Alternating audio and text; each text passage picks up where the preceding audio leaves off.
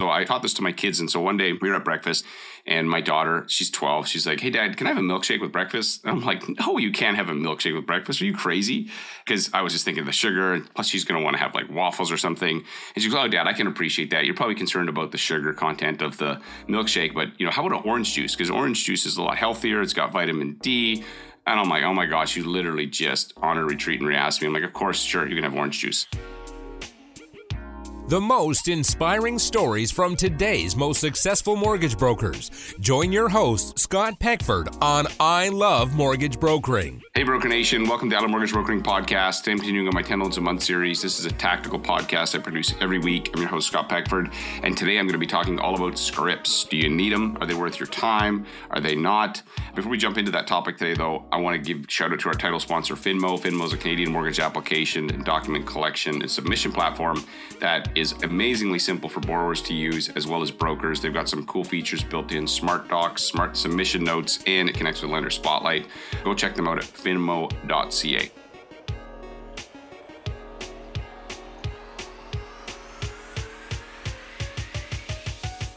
So today I want to talk about scripts. I saw recently a post in our Facebook group and somebody said, Hey, do you guys use scripts? Do you recommend scripts? And there seemed to be a mixed result in terms of some people said, Yeah, you should use them. Other people are like, No, you don't.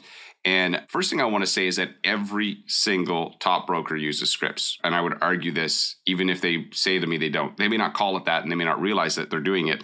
But if you could be a fly on the wall in their office and listen to them talk on the phone for a couple days, you'd be like, wow, they just repeat themselves nonstop, same thing over and over again. And once in a while, they make a little adjustment that they find improves, and they just keep going.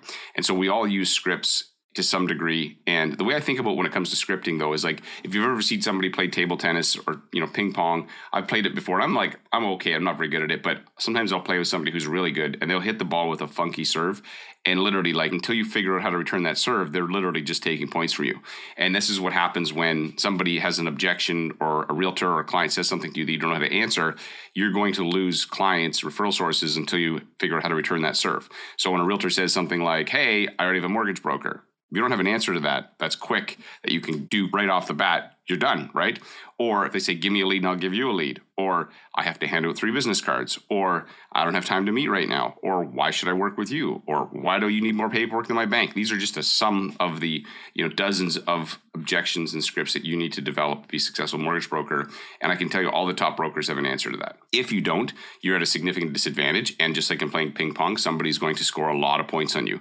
And until you figure them out, you're going to struggle. So there is a framework you can use though that's very helpful. I'm going to give you two things to think about when it comes to scripts. I'm going to give you a framework and then I'm going to give you just a way to think about how you can develop your scripts as you go. So the first with the framework, it's called honor, retreat, and reask. The way this works is you're going to pay honor to what they say, right? So if you ask for something, you don't get it. So you've asked for a meeting, you don't get it. Or, you know, you ask for realtor's business and they say, oh, actually, I already have a mortgage broker. You're not going to be like, okay, dang it, I guess I'm kind of screwed then. I'll just call me if you need me. That's not a good response. You're going to retreat and then re-ask. So honor, retreat, you're going to back up and then you're going to ask for something else. So I'll give you an example from mortgage brokers and I'll give you one from real life that I actually been teaching my kids this in terms of sales because I think it's good to teach them sales and just explain how it works. So basically, if a realtor says, Hey, I've already a mortgage broker, right? The best response to honor say, Hey, of course you do. You know, I'm not surprised at all based on what Sally told me about you. I am not surprised at all you have someone. Here's what I know though every top football team has a backup quarterback. And I'm happy to be your backup quarterback. But here's the thing I know that once you start working with me, I'm going to end up taking over that first position. So you see what I did there? He said, the realtor, she said, I've already got a mortgage broker. I'm going to honor them on that. I'm going to put a smile on my face when I say it and then I'm going to basically use the backup goalie, backup position response, and then I'm going to attempt another close, which is like, hey, when we start working together, you're going to realize I'm going to be in first.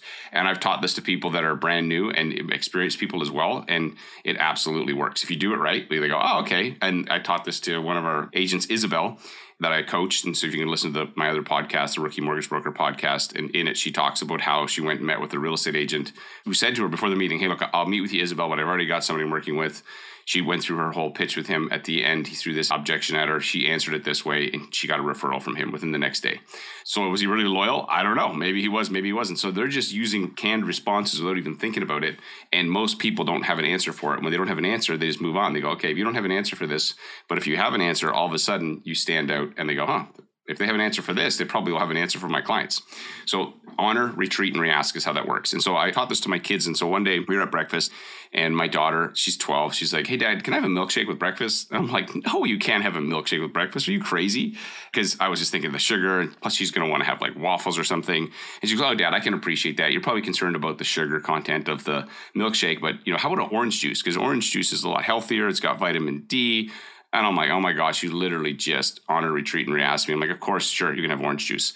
And so essentially what she did, was she asked for what she wanted, which was the milkshake. She didn't get it. When I said no, she didn't fight with me. She just basically spoke at it from my situation. She showed me what I was thinking, and then she asked for orange juice and showed me why that would be better. And when somebody does this, you're just like, dang it.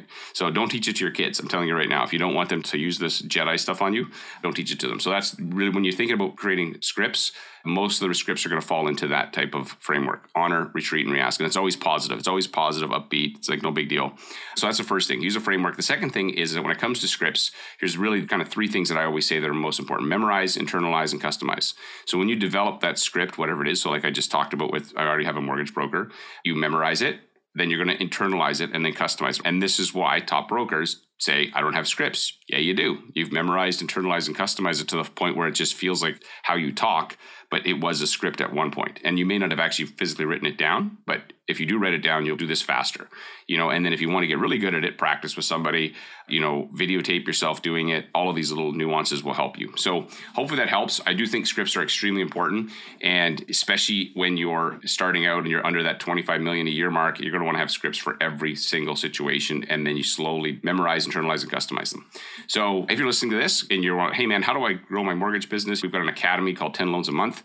Go to 10loansamonth.com we only open it a couple times a year. We got some amazing coaches there. I do coaching as well as some other people that are top mortgage brokers and scripting is just one of the cool things that you can learn and the last thing on this is I'd say is make sure you remember the framework. So honor, retreat, and reask, and then finally memorize, internalize, and customize. And then you will be able to handle any situation, any serve a realtor or client throws at you. You'd be like, bring it on. You have a big smile on your face. Like, I know how I'm going to answer this because 95% of mortgage brokers don't have a plan. All right. Hopefully that's helpful. I will see you on the next podcast. This is an I Love Mortgage Brokering production.